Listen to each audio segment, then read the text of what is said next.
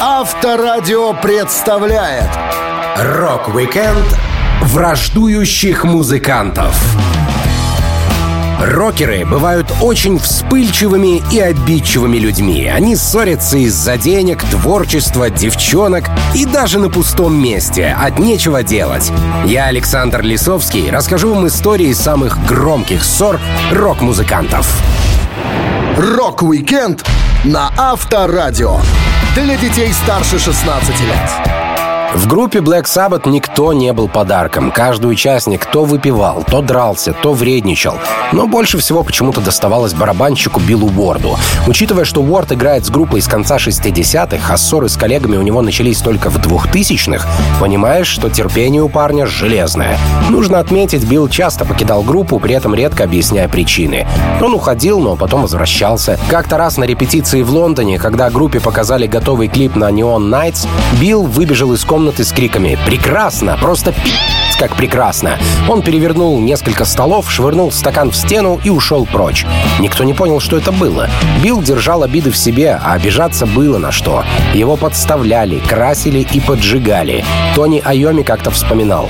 «Однажды мы с Биллом репетировали в студии, и я неожиданно спросил его, «Могу я поджечь тебя, Билл?» И он сказал, «Ну, не сейчас, давай не сейчас».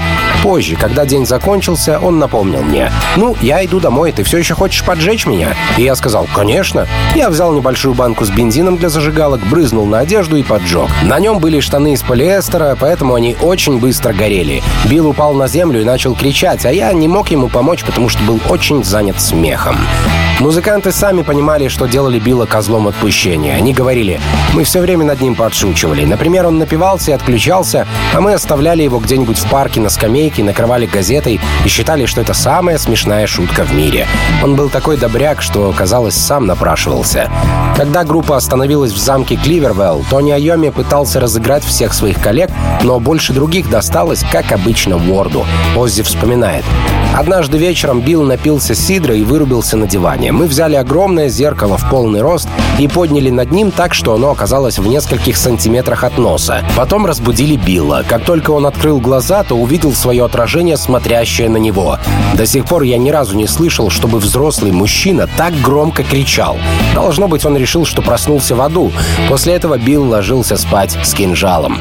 Билл продержался до распада команды в середине 2000-х. Зато когда коллектив вновь решил воссоединиться, у Уорда с группой начались серьезные размолвки. Музыкант сказал, что его не устроили условия контракта. Оззи от имени группы сказал, что дело не в контракте, а в состоянии здоровья барабанщика, которому как раз сделали операцию. Он написал «Билл, прекрати эту дымовую завесу про неподписанные контракты, давай будем честными. Ты знаешь, что не способен записать альбом и поехать в 16-месячный тур. Твоя операция на плече была совсем недавно, учитывая возраст, ты не скоро сможешь лупить палками, как молодой. Хватит разыгрывать жертву, и пора быть честным с собой и нашими фанатами. Эти слова сильно зацепили Уорда, хотя по сути они были правдой. Ему не понравилось, что состояние его здоровья сделали достоянием общественности, и он потребовал от Оззи и группы извинений, которые не получил до сих пор. Уорд говорил, «Прости, Оз, я больше не твой друг. Я хранил самое светлое чувство по отношению к тебе в своем сердце в 2012 году, когда эта история только началась. Очень тяжело любить кого-то, когда он разбрасывается обидными, ложными словами. Rock-Weekend враждующих музыкантов на Авторадио. Иэн Гиллан и Ричи Блэкмор — два талантливых человека со сложными характерами. Если в некоторых случаях враждующие музыканты встречаются редко, поскольку играют в разных группах, в случае с Deep Purple Иэн и Ричи не могли себе позволить отдых друг от друга. Гиллан был безответственным, раздражительным и часто забывал тексты песен. Блэкмор любил шутить над ребятами в группе, порой даже очень обидно. Общение между музыкантами нельзя назвать дружеским. Джолин Тернер как-то рассказывал. Общение Гиллана с Блэкмором было весьма своеобразным. За все время работы с ними самым ласковым комплиментом, которым Ричи одарил Иэна, был «обкуренная ты свинья», на что Иэн ответил «Да пошел ты, ты ублюдок». Ричи считает, что их отношения дали трещину в 70-м году, когда в клубе «Rock'n'Roll Circus» во Франции он пошутил, отодвинув стул как раз в тот момент, когда Иэн захотел присесть. Гиллан потерял равновесие и упал, сильно ударившись о бетонный пол. В свою очередь, Гиллан тоже хорош. Он рисковал концертами ради хорошей тусовки, Ричи говорил. Иэн постоянно терял голос, а своим поведением достал всех до печенок. Как-то он сообщил мне, что у него настолько болит горло, что ему даже разговаривать тяжело. Я спросил, так ты идешь домой, чтобы лечь в постель и выпить горячего молока? А он заявляет, не, ну нахрен, ты чего? Я ухожу на всю ночь с друзьями, у нас запланирована пирушка. А на следующий день его голос стал звучать еще хуже. Ричи бесила безответственность Гиллана. На одном шоу он, как обычно, был погружен в себя и не услышал лажи. Но после выступления у него осталось чувство, будто что-то пошло не так. Блэкмор говорил, я подошел к техникам и осветителям, спросил, что мы сыграли не так, но те в один голос утверждали, что все было нормально. И лишь один парень, замявшись, признался. «Э, «Мне кажется, Гиллан забыл слова в двух песнях. Это было глупо, все боялись рассказывать мне об этом из-за того, что я могу уйти из группы. И все 20 роуди останутся без работы. Но такое не должно оставаться безнаказанным». Словесные перепалки между музыкантами иногда переходили в нечто большее. Меломанам известен так называемый «инцидент со спагетти», который случился в конце 80-х. Гиллан делился. В то время отношения между Ричи и мной были натянутыми, как струны. Я был в комнате и никого не трогал, как вдруг Блэкмор в ярости врывается с фарфоровой тарелкой в руке. В тарелке были спагетти, которые кто-то залил целой банкой кетчупа. Это был крутой розыгрыш, но сделал его не я. Однако он решил, что это моя вина. Он подбежал ко мне и сказал «Это ты сделал?» Причем я не успел открыть рот. Он бросил тарелку мне в лицо, как будто это был пирог с заварным кремом. Я был спокоен, как удав. С красной от кетчупа рожей я медленно встал, а он начал прыгать с кулаками, ожидая, что я начну драться. Ричи орал «Давай, ну что же ты, давай!» Я сказал «Да иди ты Ой, я не хочу с тобой драться, Ричи!» Повернулся и пошел в ванную. Гиллан уходил из Deep Purple, но его вернули промоутеры. И Блэкмор не мог этому помешать. Когда у Ричи окончательно накопилось, 30 октября 93 года он вырвал из паспорта страницу с японской визой, чтобы не ехать в тур, и сам уволился из команды, отыграв последнее шоу в Хельсинки 17 ноября. Несмотря на раздоры, совместный труд Блэкмора и Гиллана оставил в истории музыки крутые хиты Deep Purple. Рок-викенд враждующих музыкантов на Авторадио. 2005 год стал очень неприятным как для группы Iron Maiden, так и для семьи Осборнов, поскольку и те, и другие, вроде взрослые люди, выставили свою ссору на всеобщее обозрение. Все началось с тура Ozfest, где выступали Iron Maiden и Оззи Осборн. Нужно заметить, что для вокалиста Мейденов Брюса Диккенсона не характерно плохое поведение, но под действием эмоций на Ozfest он начал отпускать нелестные комменты в адрес Оззи. Брюс устал от коммерциализации музыки, благодаря которой и, кстати, у него есть все, чего он пожелает. И начал говорить свои речи что-то вроде «Мы не будем продажными музыкантами. Мы, в отличие от Оззи, знаем свои песни. Нам не нужен телесуфлер, который он использует. И нам не нужно реалити-шоу вроде Осборнов, чтобы нас любили слушатели». Самое неприятное, что сам Оззи даже не знал об этом. Он находился за кулисами и не слышал, что изо дня в день на него выливают оскорбления. Позже он вспоминал. «Я был не в курсе, но каждый вечер Диккенсон выходил на сцену и опускал меня. И это было нечестно. Если ему не нравится чертов тур, надо было сказать. Я валю с этого тура всем покедово. Но выходить на сцену и гнобить меня без причины, я ни хрена плохого ему не сделал. Бас-гитарист Iron Maiden Стив Харрис во время последнего концерта подошел ко мне и сказал, «Извини за Брюса». Я говорю, «Ты о чем вообще?» Мне никто не сказал, понимаете? Это было как-то не по-мужски, что ли. И тут за Оззи вступилась его супруга Шерон. Когда никто не может простить или промолчать, а пытается переплюнуть предыдущую выходку, Обеим сторонам конфликта часто бывает стыдно. Шерон явно переборщила с местью. Менеджер Род Смолвуд вспоминает. Шерон и Келли Осборн за кулисами подходили к выступавшим на второй сцене группам и предлагали им закидать Iron Maiden яйцами. Более того, они побуждали привлечь к этому как можно больше людей. К счастью, многие отказались. Когда Iron Maiden должны были выйти на сцену, аудиозапись, предваряющая их появление, прервалась, и мы услышали голос Большого Дэйва, тусовщика гонщика и байкера, неудачника из числа дружков Black Label Society, который скандировал имя Оззи. Несмотря на это, Мейден выбежали на сцену, и тут же люди из первых рядов с бэджами организаторов Озфест забросали их куриными яйцами, пивом, пластиковыми стаканами и просто первым попавшимся под руку мусором, не говоря уже о плевках. Но Iron Maiden, как настоящие профессионалы, продолжили выступление. Оказалось, такое приветствие было только началом кошмара. Музыкантам мешали по всем фронтам, им отключали и включали звук, а один раз даже полностью обрубили электричество. Перед одной из песен Диккенсон сказал, «Единственная причина, по которой мы до сих пор находимся на сцене и терпим то дерьмо, которое сегодня происходит, это вы, люди. Сегодня здесь собралось огромное количество наших поклонников, и мы выступаем для них. Нужно приложить много усилий, чтобы заставить Iron Maiden покинуть сцену. И ничто не сможет встать между нами и нашими поклонниками.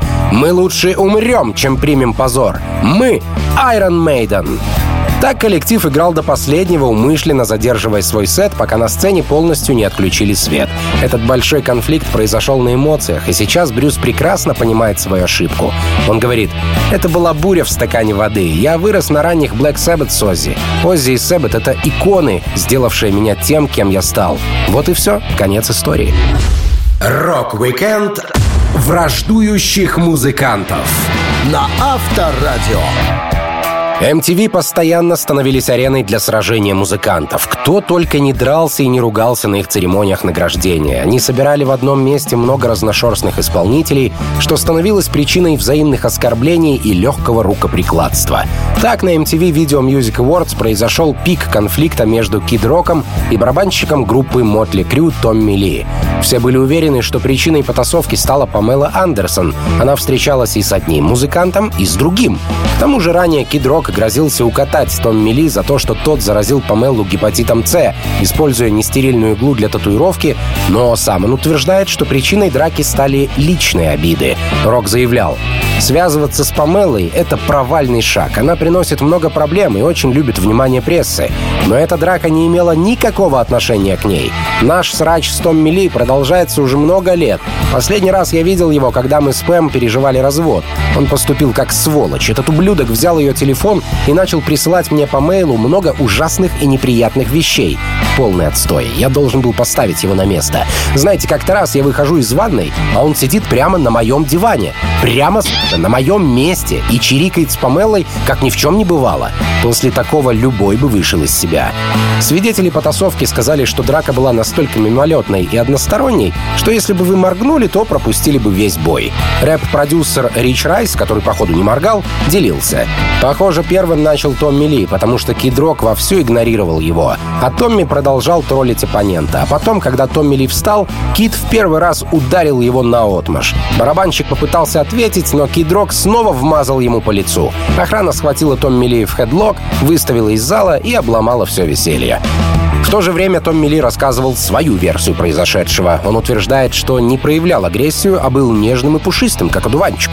Я занимался своими делами, базарил с ребятами. На сцене пела Алиша Киз. Тут чувствую, как меня хлопают по плечу. Смотрю, а это Кит. Я встаю, обнимаю его и говорю, «Привет, чувак, как дела?» А этот засранец бьет меня прямо по морде. Ну, бьет это громко сказано. Это скорее была легкая детская пощечинка. И тут же меня схватила охрана и выставила из зала. Выгнав Томми Ли, охрана позволила Кедроку досмотреть шоу, а потом музыканта привлекли к ответственности. Ему грозило до шести месяцев за решеткой, но в тюрьму его так и не посадили. Эта ссора стала не первой в жизни Кида и Томми. В 2004 году обозленный Кид Рок остановился в одном отеле с барабанщиком Мотли Крю в Лас-Вегасе, ворвался в его номер с намерением устроить драку, но оказалось, что музыкант перепутал комнату и попал к другим постояльцам. А когда Томми Ли отбывал срок в тюрьме за домашнее насилие, Кид Рок постоянно постоянно троллил его, что хорошо проводит время с его бывшей супругой Пэм. В истории этой вражды нет начала и нет конца, и, возможно, лет через 15 мы еще посмотрим на безжалостный бой старичков в очереди к терапевту, желающих проучить друг друга за старые обиды. Рок-викенд враждующих музыкантов на Авторадио. Трент Резнер из Nine Inch Nails был крестным отцом творчества Мерлина Мэнсона, но это не помешало рокерам поссориться и рассказать друг о друге неприятные вещи в прессе. Все началось, когда Мэнсон работал музыкальным журналистом. Он говорил, Я брал интервью у Дебби Харри, Малкольма Макларена и Red Hot Chili Peppers, писал промо-биографии для Ингви Мальмстина и прочих металлических задниц. Тогда же я сделал несколько заметок о Тренте Резнере из Nine Inch Nails. Когда я впервые увидел Трента, он сидел в углу гримерки перед саундчеком, пока его тур-менеджер Шон Бивин занимался подготовкой к выступлению. Когда мы начали беседовать, он слегка оживился, но все равно я был для него только очередным журналистом. Более серьезное знакомство с Резнером произошло у Мерлина Мэнсона, когда тот уже играл в группе и имел собственное демо, чтобы заявить о себе какому-нибудь лейблу. Мерлин все еще слушал группу Nine Inch Nails. Он вспоминал. «Я купил альбом Nine Inch Nails Broken, и как только уселся его слушать, мне позвонил менеджер Трента и попросил у меня копию нашего демо. Через несколько дней мне снова позвонили. «Привет, это Трент». «Привет, что случилось?» — ответил я в той же манере. «Ты не поверишь, где я сейчас живу», — продолжал он. «Я живу в доме жертвы Чарльза Мейсона, актрисы Шерон Тейт. Это было забавно, поскольку раньше я говорил, что хочу записать мои манки именно в том доме. И Трент был сейчас там. Он сказал, «Мы снимаем видео на одну из моих песен. Я хочу, чтобы ты сыграл в ней на гитаре». Я ответил, что толком не умею играть на гитаре, но обязательно приеду и покорчусь с инструментом перед камерой. Так между музыкантами завязалась дружба. Трент Резнер открыл свой музыкальный лейбл и подписал на него Мерлина Мэнсона. Хочешь поссориться с другом? Начни с ним работать. Со временем музыканты стали огрызаться друг на друга, как кошка с собакой. Трент Резнер говорил, Мерлин Мэнсон оказался злобным парнем, который наступит на лицо кому угодно, чтобы добиться успеха. Для него нет рамок приличия. Сейчас, когда наркотики и алкоголь управляют его жизнью, он стал дурацким клоуном. Одной из причин обиды Резнера на Мэнсона стал не столько отказ музыканта от его лейбла, сколько упоминание темных сторон развлечений Трента и Мерлина, о которых Мэнсон написал в своей биографии. Он рассказывал, как ребята издевались над двумя девушками. Мы подшутили над девчонками, налив им по огромному фужеру текилы, а себе по столько же пива. Через несколько минут эти дурочки уже не вязали лыка. Они стали давать круги по двору и в конце концов рухнули в бассейн. Келли выглядела настоящим бегемотом, хотя, наверное, думала, что похожа на русалку. Чтобы не сильно скучать, я предложил поиграть в «Угадай, кто тебя тронет». Вытащив ее из бассейна, вторая подруга уже дрыхла на берегу в собственной блевотине, мы завязали ей глаза полотенцем и принялись хватать за разные места и дико ржать. Нам было весело, поскольку мы были в сто раз трезвее, чем она. Трент Резнер был в шоке, прочитав такое о себе. Наверное, его родные удивились не меньше. Музыкант тут же отреагировал, сказав, «На протяжении многих лет я громко заявлял о своей неприязни к Мэнсону как к человеку и разорвал с ним все связи. Отрывок из его мемуаров — полная выдумка. Я был в ярости, когда прочитал его бред. Я не могу представить, как этот наркоман еще мог писать хоть какие-то книги. Так угасла даже малейшая надежда на перемирие старых приятелей. Рок-викенд враждующих музыкантов на Авторадио. Эксел Роуз — тяжелый человек. Не только потому, что после золотых времен Guns N' Roses он уверенно стремится к массе Мита Лоуфа, но и потому, что общение с ним — это действительно непросто.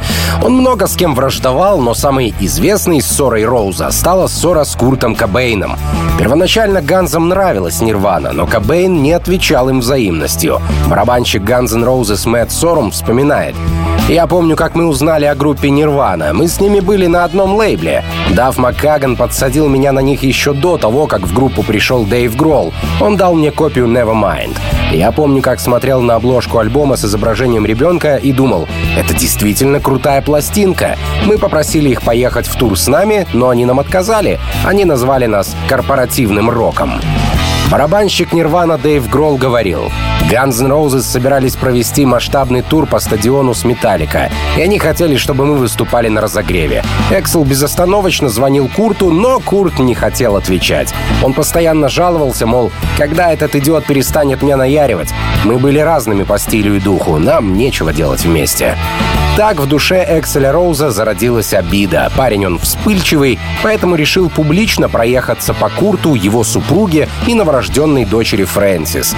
Он публично заявил, «Похоже, Курт слишком хорош, чтобы донести до вас свою музыку, потому что он не хочет или не любит играть для большинства из вас. Он просто долбанный наркоман со своей женой-наркоманкой. И если его ребенок родился больным или уродливым, их обоих, я думаю, нужно засадить в тюрьму».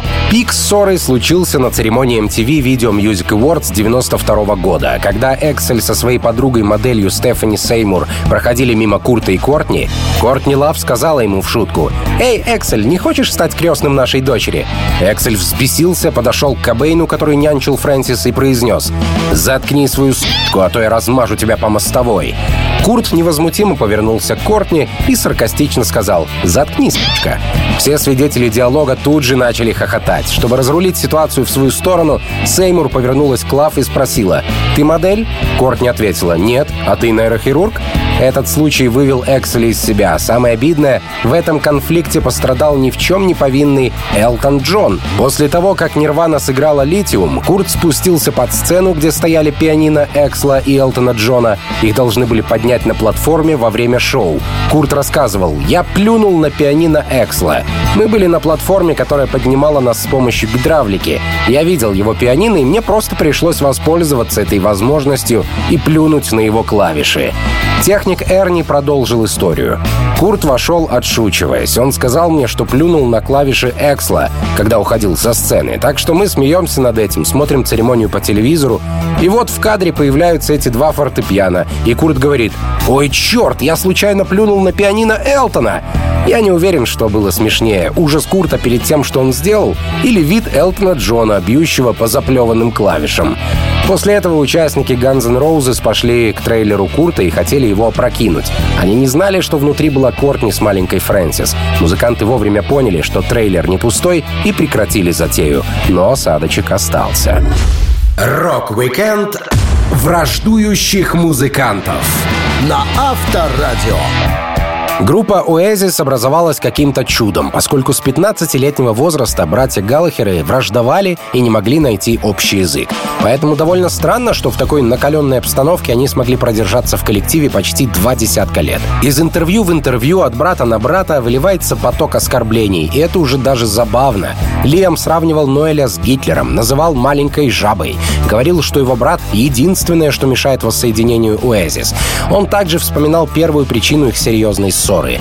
Мне было около 15 лет, и я решил напиться. Когда я вернулся домой, был настолько ушатан, что едва мог идти. У меня перед глазами кружилась комната, и я не нашел выключатель. Тогда я пошел на ощупь, но споткнулся о звуковой центр Ноэля. Я сломал его. Кажется, это и стало причиной его обид. Играя в группе, Галлахеры то и дело устраивали друг другу подлянки. Лиам менял слова в песнях, чтобы раздражать Ноэля. А в 94 году во время концерта даже зарядил ему бубном в бубен, ударил тамбурином по голове. Но куда больнее Ноэль ударил Лиама битой для крикета в период записи второго студийного альбома «What's the Story» Morning Glory. Продюсер Оуэн Моррис вспоминал. Помню, как Лиам весь вечер бухал в каком-то баре, собрал всех пьянчук, человек 20, не меньше, и притащил всех Рокфилд Студио. Ноэль просто охренел от такой картины. Он сказал, чтобы все проваливали к черту. И тут началось. Разгневанный тем, что его старший брат отчитал его перед новыми друзьями, Лиам выбил ногой дверь, а Ноэль, недолго думая, схватил биту для крикета и ударил ею Лиама прямо по тыкве. Когда на следующий день я столкнулся с Лемом, тот заметно хромал, потому что, выбивая дверь, сильно повредил себе ногу. Спустя время деревянная бита была продана на аукционе вместе с сертификатом, удостоверяющим ее контакт с руками одного Галлахера и черепушкой другого.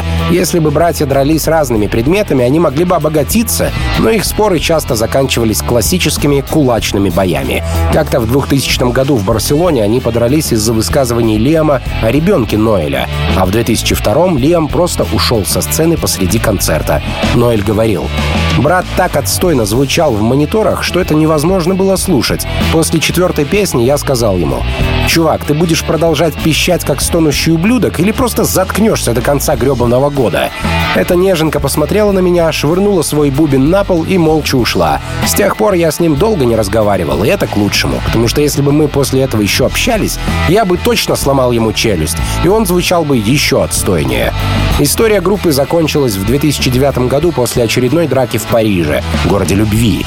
Ноэль говорил, по какой-то причине Лиам пошел в свою гримерку, а вернулся с гитарой и начал херячить ею всех как топором. Этот мудак чуть не разбил мне рожу, он просто спятил. И тогда я решил, знаете что? Я проваливаю из этого кардебалета раз и навсегда. Несмотря на постоянные конфликты и взаимные оскорбления Галлахеров, поклонники Oasis все еще ждут их воссоединения. Но шансы, конечно, невелики. Рок-викенд враждующих музыкантов на Авторадио. Конфликт Уотерса и Гилмора — это часть истории легендарных Pink Floyd. Причиной тому стала излишняя самоуверенность и неумение Уотерса работать в команде. Начиная с альбома Dark Side of the Moon, Уотерс начинал командовать всеми участниками группы. Во время записи The Wall он отстранил от студийной работы клавишника Рика Райта, а на последующей записи The Final Cut вообще заявил, что если кому-то что-то не нравится, он сделает альбом своим сольником, а коллегам выплатит компенсацию. Биограф группы Николас Шафнер писал, Дэйв хотел взять месяц отпуска, чтобы развить кое-какие собственные музыкальные идеи. Но Роджер его не отпустил. Он был словно одержим своим творчеством. Он сказал, что сначала Флойд должны записать то, что он сочинил, а потом уже заниматься другими делами. Даже барабанщик Ник Мейсон, который всегда отличался терпением, понял, что Уотерс мутит что-то непонятное. Он говорил, Дэйв обнаружил, что оказался неудел после Final Cut. Я тоже решил, что это несправедливо. Роджер подмял под себя абсолютно все. Так в группах не делается. Ситуация накалялась, и Уотерс решил пойти дорогой одинокого гения, покинув группу, но, уходя, захотел прихватить название, а точнее запретить его для всех участников. Он подал иск в суд. Музыкант говорил, «Я не считаю, что они имеют право называть себя Pink Floyd. Кто владеет названием группы? Кто владеет тем, что было создано под этим именем? Что такое рок-группа? Что такое The Beatles? Пол Маккартни и Ринго Стар — это Beatles? На мой взгляд, нет. Точно так же, как Led Zeppelin не являются таковыми без, к примеру, Джона Пола Джонса. Гилмор, в свою очередь, был уверен, что даже без Роджера Пинк Флойд остаются Пинк Флойд. Он рассуждал. «Я угробил кучу времени и сил на группу. Я очень упрямый человек. И никогда не отдам то, что хотя бы частично принадлежит мне. То, что Pink Floyd могут существовать без Уотерса, доказывает A Momentary Lapse of Reason. Работая над диском, мы никогда не думали, что вот этот кусок не звучит как Pink Floyd. Мы просто записывали наши песни, и они получились в лучших традициях группы. В словесной перепалке Роджер Уотерс продолжал говорить о своей значимости и оскорблять работы Pink Floyd, созданные без его участия. Он говорил, «В группе никто не умел писать тексты, ни Мейсон, ни Райт, ни Гилмор. Их стихи никогда не будут так хороши, как мои. Дэвид вообще пишет всякую ахинею, и едва ли ситуация изменится. Если сравнить наши работы, то он и сам с этим согласится. У нас было разделение. Я не играю на гитарных соло, он не пишет текстов. Давний конфликт продолжается и до нашего времени. Гилмор запрещает Уотерсу использовать соцсети Pink Floyd для раскрутки своего творчества. А Уотерс пытался запретить Гилмору и всей команде использовать надувную свинью на концерт концертах. Чтобы не было судебного конфликта, группа пришила свинье дополнительную деталь, превратив ее в свина. Гилмор в интервью говорил, «Кто такой Уотерс? Я не знаю никакого Уотерса». А Уотерс, по слухам, заказал туалетную бумагу с портретами Гилмора. Каждый сходил с ума по-своему. И даже сейчас, когда дедушкам за 75, они не перестают ставить друг другу палки в колеса и засовывать кирпичи в стену между собой. Рок-викенд враждующих музыкантов на Авторадио. Группа The Rolling Stones существует десятки лет, во многом благодаря терпению ее участников. Мик Джаггер и Кит Ричардс не раз ссорились по разным причинам. Но в итоге все заканчивалось прощением и перемирием. Мик отличался странным поведением, и часто ссоры происходили из-за девушек. Как-то раз ему предложили одну из ролей в фильме «Представление», и музыкант согласился. Он должен был сыграть роль живущего затворником бисексуала Тернера. Роль секретарши-нимфоманки досталась подружке Кита Аните Пелленберг которая ради съемок, не задумываясь, сделала аборт. Киту такая история не очень нравилась. Отношения в группе охладели.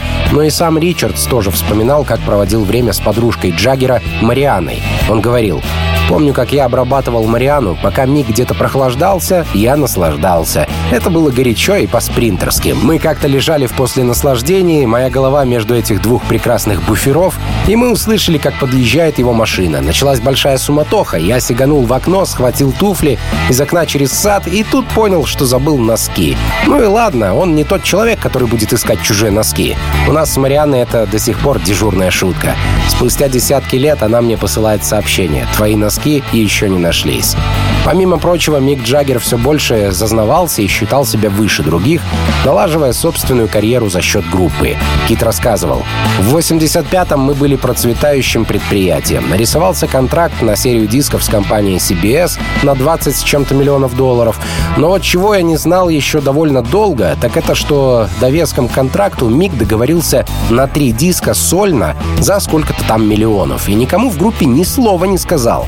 Это было полное неуважение к команде. И лучше бы я узнал все до, а не после. Меня просто трясло. Мы не для того выстраивали этот бенд, чтобы бросать друг другу такие подлянки за спиной.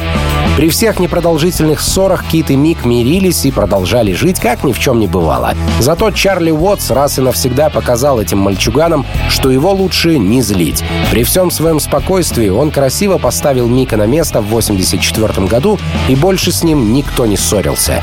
Кит Ричардс рассказывал. «Мы с Миком тогда были не в лучших отношениях, но я сказал, ладно, давай пойдем прошвырнемся. Я дал ему надеть пиджак, в котором женился. Мы вернулись в гостиницу часов в 5 утра, и Мик позвонил Чарли и сказал, где мой ударник? Ответа не последовало, и он положил трубку. Вдруг минут через 20 раздается стук в дверь. На пороге стоит Чарли Уотс, выглаженный костюм с иголочки, при галстуке, выбритый, как на парад, мать его. Чувствую, даже одеколоном несет. Я открываю, а он даже на меня не смотрит. Четко проходит мимо, хватает Мика и говорит «Никогда больше не называй меня мой барабанщик. Это ты, мой певец, мать твою». Уотс приподнял Мика за пиджак и врезал так, что тот упал прямо в блюдо с копченым лососем и начал сползать к открытому окну, за которым был канал. Кит вспоминает. Я резко ухватился за Мика и поймал его как раз перед тем, как он соскользнул в Амстердамский канал. Потом я целые сутки успокаивал Чарли. Он все говорил. «Ебано все, сейчас спущусь и еще раз врежу». Зачем ты его поймал? А я ему, ты что, Чарли, на нем же был мой пиджак. Рок-викенд враждующих музыкантов на Авторадио.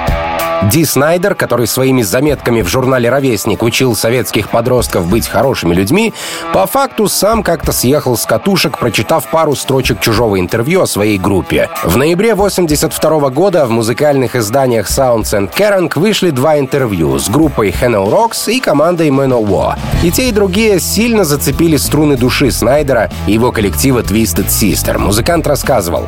Hanoi Rocks, сами будучи группой в женской косметике, назвали нас уродливыми сводными сестрами Золушки. Мэново сказали, что мы недоразумение, и добавили. Вернувшись в Штаты, Twisted Sister устраивает конкурсы мокрых футболок и вечера долларового пива. И если фраза про Золушку сейчас мне кажется даже комплиментом, то комментарии Мэново действительно обижали. Самым несправедливым было то, что гитарист Мановаров Рос Босс был на концертах Twisted Sister и даже играл с группой. Ди Снайдер считал его другом. Снайдер начал разрабатывать план мести. Единственная проблема заключалась в том, что он был в Америке, а оба врага — в Европе. Но идея не заставила себя долго ждать. Ди Снайдер вспоминал. Говорят, перо сильнее меча, но в моем случае это была печатная машинка. Я написал письмо редакторам Sounds and Caring. В нем я опроверг ложь, оскорбление и клевету, брошенные на меня и мою группу, командами Hanoi Rocks и Manowar, и потребовал публичных извинений. Либо так, либо мы с Twisted Sister вызываем их на бой. Пару недель спустя мое письмо опубликовали для всего английского хэви-металлического сообщества. Hanoi Rocks рассмеялись над текстом, что еще больше разозлило меня. А Manowar принял вызов, но это была словесная дуэль, не то, чего я добивался. Я мечтал о личной встрече. Музыкант сказал, что если Twisted Sister не получит извинения от обеих групп, в следующий раз, когда коллектив будет в Европе, дело дойдет до рукоприкладства. Сейчас он признает, что вся эта злость — его собственные комплексы. Он говорит, один психиатр однажды объяснил мне, что когда мы теряем контроль над более крупными и важными проблемами в жизни, мы склонны набрасываться на мелочи и, контролируя простые вещи, чувствовать себя увереннее. Муж, которому приходится мириться со своими начальниками весь день, угождая любой прихоти, приходит в ярость, когда ужина нет на столе. Все потому, что, по его мнению, хотя бы это он должен контролировать. Так было и со мной. Во время следующей поездки в Великобританию Снайдер уведомил рок-прессу, что Twisted Sister официально вызывает Hanoi Rocks и Manowar на бой в лондонском Garden в воскресенье, 19 декабря в полдень. Понятно, что оппоненты не пришли, зато собралась пресса и поклонники музыкантов. Снайдер вспоминал. «Мы бродили по Ковент-Гардену в поисках Hanoi Rocks и Manowar во всех возможных местах, от мусорных баков до женских туалетов. Кричали в мегафон «Выходите, давайте поиграем!» Пресса заявила, что Hanoi Rocks и Мановары струсили. Manowar всегда придерживались мужественного образа и тут посанули перед накрашенными сестричками. Но Снайдер не остановился. Он пообещал прийти на концерты и устроить драку на шоу музыкантов, если не получит извинений. Hanoi Rocks тут же извинились публично, а Мановары сразу договорились с группой о перемирии на неизвестных нам условиях. Так конфликт был улажен с обеих сторон. Рок-викенд враждующих музыкантов на Авторадио.